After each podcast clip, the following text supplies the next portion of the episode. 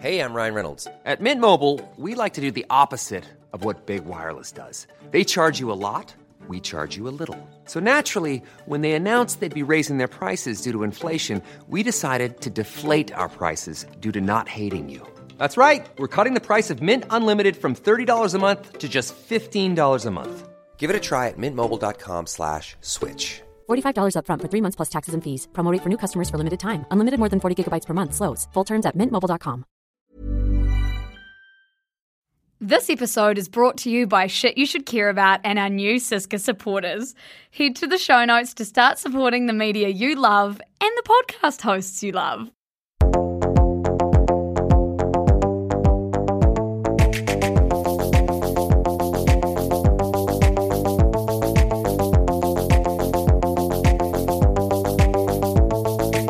I'm sweating my ass off in here, so... Kia ora, everyone, and welcome to potentially the randomest recording, like physical recording of the shit show that we've ever done, except for, Nick, that one that we did in the car. That was also weird. But can you explain where and how are you and what's happening right now?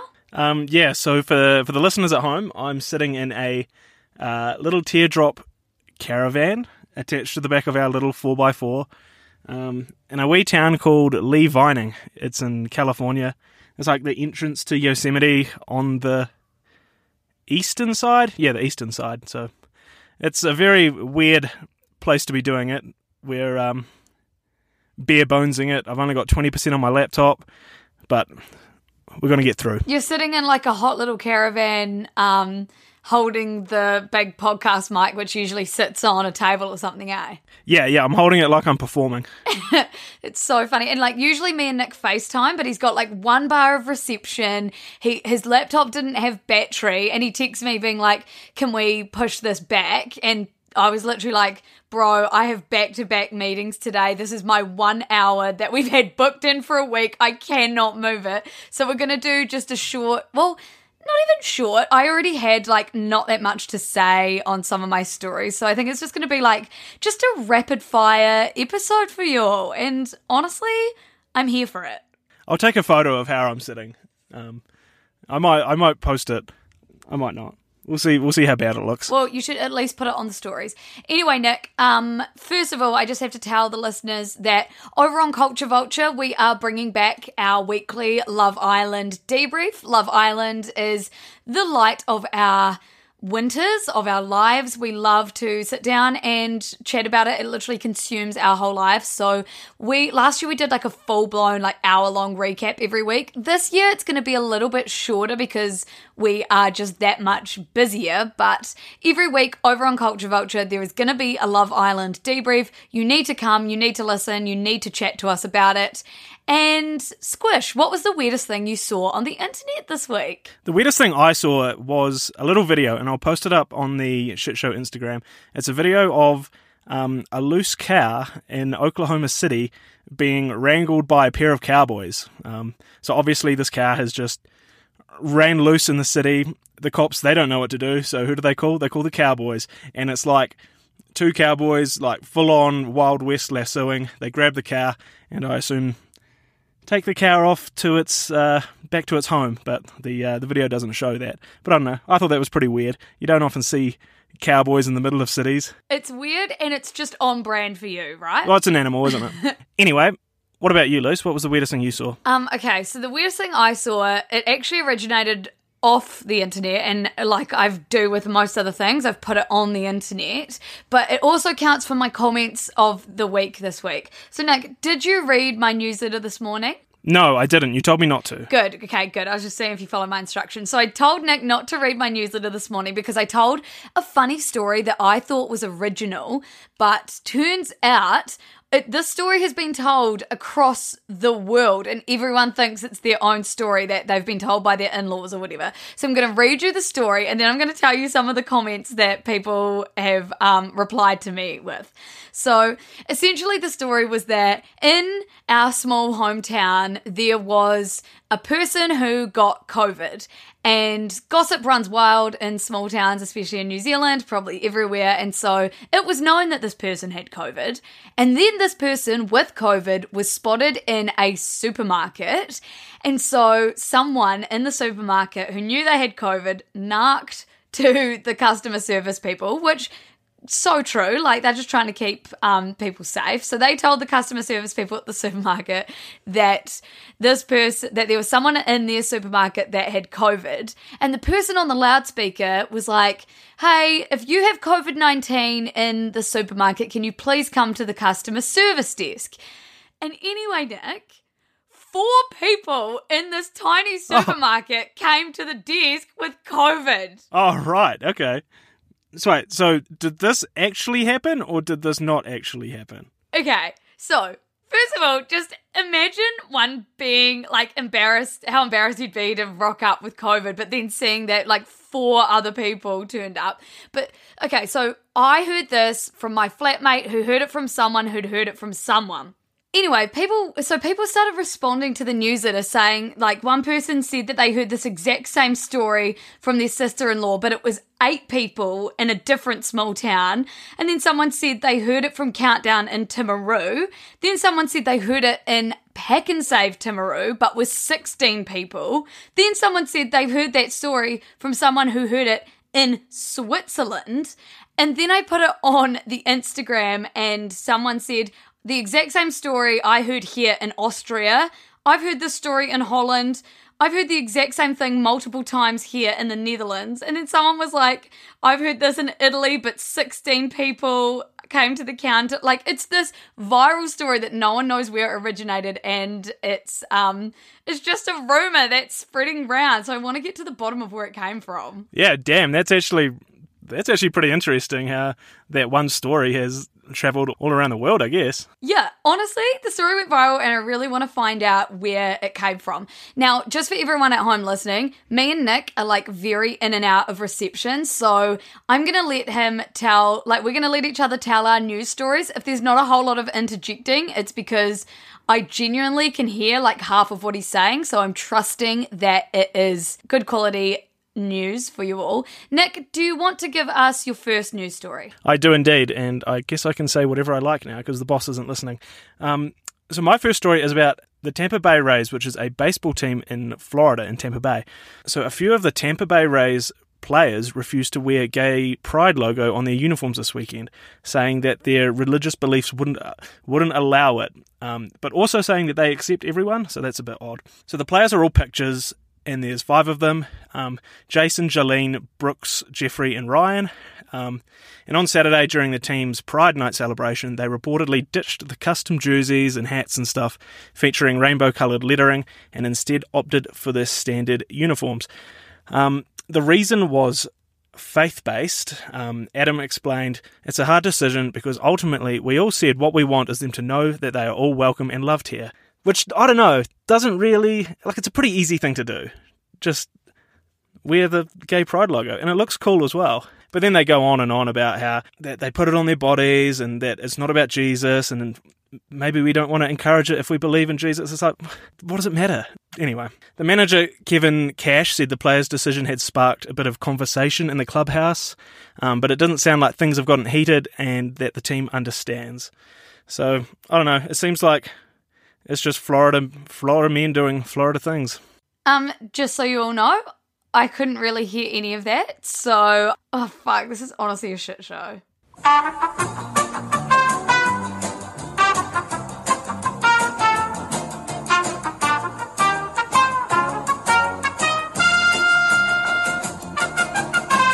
All right, Ruby, it's just me and you now. Obviously, by the time you listen to this, you will have heard what's happened. It's been a disaster. I can't hear Lucy, she can't hear me.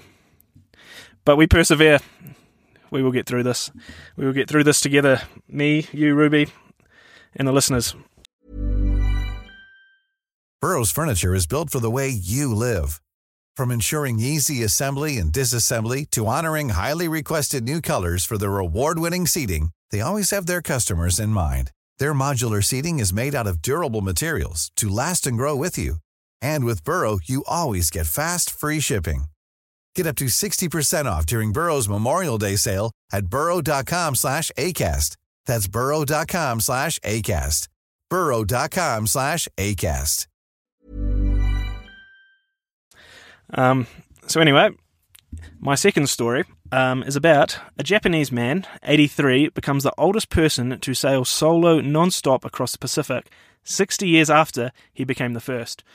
Um, so on Saturday, the eighty-three-year-old, known as Japan's most famous yachtsman, uh, proved age is not an obstacle after he became the world's oldest person to complete the challenge. After more than two months at sea, the record-breaking octogenarian, who in nineteen sixty-two also became the first person to successfully take on the feat, arrived in the waters off the Kii Peninsula in western Japan. Um, he left San Francisco, California in a Suntory Mermaid three, which is a six meter long like aluminium yacht, um, on the twenty-seventh of March. Some parts of the voyage were challenging, he said, which is not really a surprise, and he called his family at least once a day to ensure that they didn't worry. Did I even say his name at the start? I guess I didn't. Anyway, Horie, who did not stop at any ports along the way, was spotted off Hawaii, Hawaii's Oahu Island on the sixteenth of April. He was due to arrive in Cape Hinomasaki on Saturday, after which he will be towed to his home port, Shin Nishiomaya Yacht Harbour, go to an arrival ceremony in Nishiomaya City in the Hyogo Prefecture. By the sounds of things, uh, he has done this trip across the Pacific a few times, um, in multiple different vessels, including ones made from tin cans, beer kegs, and whiskey barrels, Um, powered by solar panels and by foot pedals. So if there's anyone that was going to do it, it was going to be him. He does not physically train for his adventures. Um, he said, "I'm always fine, always in shape. No overeating, no overdrinking. I wish I could do that." If being eighty-two and sailing across the ocean wasn't crazy enough, um, then this wee fact will make things even better. So in nineteen sixty-two, aged twenty-three and working as a car part salesperson, he became the first person to travel non-stop across the Pacific Ocean when he successfully sailed from Japan to California. Um, he sailed under San Francisco's Golden Gate Bridge unannounced in a plywood boat after ninety-four days at sea without a passport or money. Um, he was arrested, but soon got released and awarded a visa for his bravery. So that's pretty good. This might be the last time he does that, but he's done it a few times before, so who knows? Okay, just so you all know, um, we, you're going to be getting our news stories recorded separately. We aren't going to be having that banter, so this could be really funny because both of us are sending them to Ruby to edit in whichever way she sees fit. So um, one of my news stories, and I'm I'm just going to run through these because, honestly, I don't want to spend that much time talking about these dudes. First one, Boris Johnson lost his no-confidence vote, which is kind of a double negative and means that some people actually do have confidence in him. And I have no confidence for the people that voted for him to stay as the leader. So because we know that Boris has been a shitty Prime Minister for many reasons, um, notably, you have heard on the Shit Show us talk about all the parties he had uh, during lockdown, which he shouldn't have had. So anyway, his own Conservative Party triggered what is called a no-confidence vote. Now, a no-confidence vote is um, it's an important part of the Constitution, according to Vogue. Um, it allows for the removal of a Prime Minister deemed unfit to serve. No-confidence votes are not very often successful. The last ousting actually took place only in nineteen seventy-nine against Labour leader James Callaghan. They're not very successful, but they tend to happen sometimes anyway. So this no-confidence vote was held. two hundred eleven Tory M Ps voted that they had confidence in Boris. one hundred forty-eight voted against him. So even though this means he is still their leader, this result still says that one hundred forty-eight of his own M Ps think that the country would be better off without him. So that is something, that's not nothing. Um, upon his win, Bojo said that it was very good and convincing and an opportunity to put behind us all the stuff that the media goes on about. I think Boris Johnson has forgotten that the media is literally one of the most fucking important institutions that exists in his country. But I hate when people in power shit on the media. Like, it just does nothing for trust in, like, any institutions. That is a rant for another day uh, when Squish can actually talk back to me. So here is an ad for us, by us. I want to have a super quick chat to you all about Siska supporters. This is the new way that you can support what we do here at Shit You Should Care About. Because right now we're in a studio, which costs money to hire, with an audio engineer who we've got to pay, and every week we're researching, scripting and hosting this thing for you, all which takes time, resources and it costs money. You'll also notice that we're using valuable advertising space here, space which we often leave empty because we want to make sure that we're only partnering with the best and most vibey people. So for all of these reasons, we need your support to keep doing what we do. So please, if you have one dollar or if you have one hundred dollars, consider becoming a Siska supporter so that we can keep doing this for you. The link is in the show notes. We love you so much. Bye. My next news story is about someone else that I don't really want to be spending that much time on, Mister Elon Musk. Elon is still trying to back out of the Twitter deal that I think he wishes he never made. So apparently he has put the deal on hold, which I don't think he can actually do. I don't think he just gets to say, I'm p- spending this ridiculous amount of money to buy Twitter and now I'm choosing to put the deal on hold. But he thinks he can do whatever he likes, I think. Um, he is trying to put the deal on hold because of how many spam bots use Twitter, and more the fact that he thinks Twitter lied about how many spam bots are using it. So even though Twitter's C E O has like consistently said that um, less than five percent of people on Twitter or accounts on Twitter are bots, Elon Musk um, keeps disputing it, saying that there's more than twenty percent of like bogus accounts or whatever. Anyway, regardless, um, I think it's not so much about the, like Elon being worried that there are fake accounts on Twitter, but more that he is getting cold feet about the deal that he has put forward, and like he's trying to get out of it in whatever way he can. So I think like, you know, he pledged to pay way more than Twitter is worth.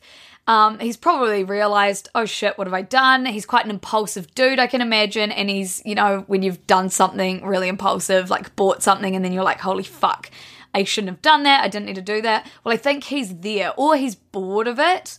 Um, so I, th- I, I feel like he's tasked his lawyers with just finding any loophole in which he can sort of get out of the deal. And this loophole seems to be um, the spam bot loophole. So we'll see what comes of that. Personally, I'm pretty sick of this story, but um, who knows? I'll probably be updating you next week with another Elon update. A good news story.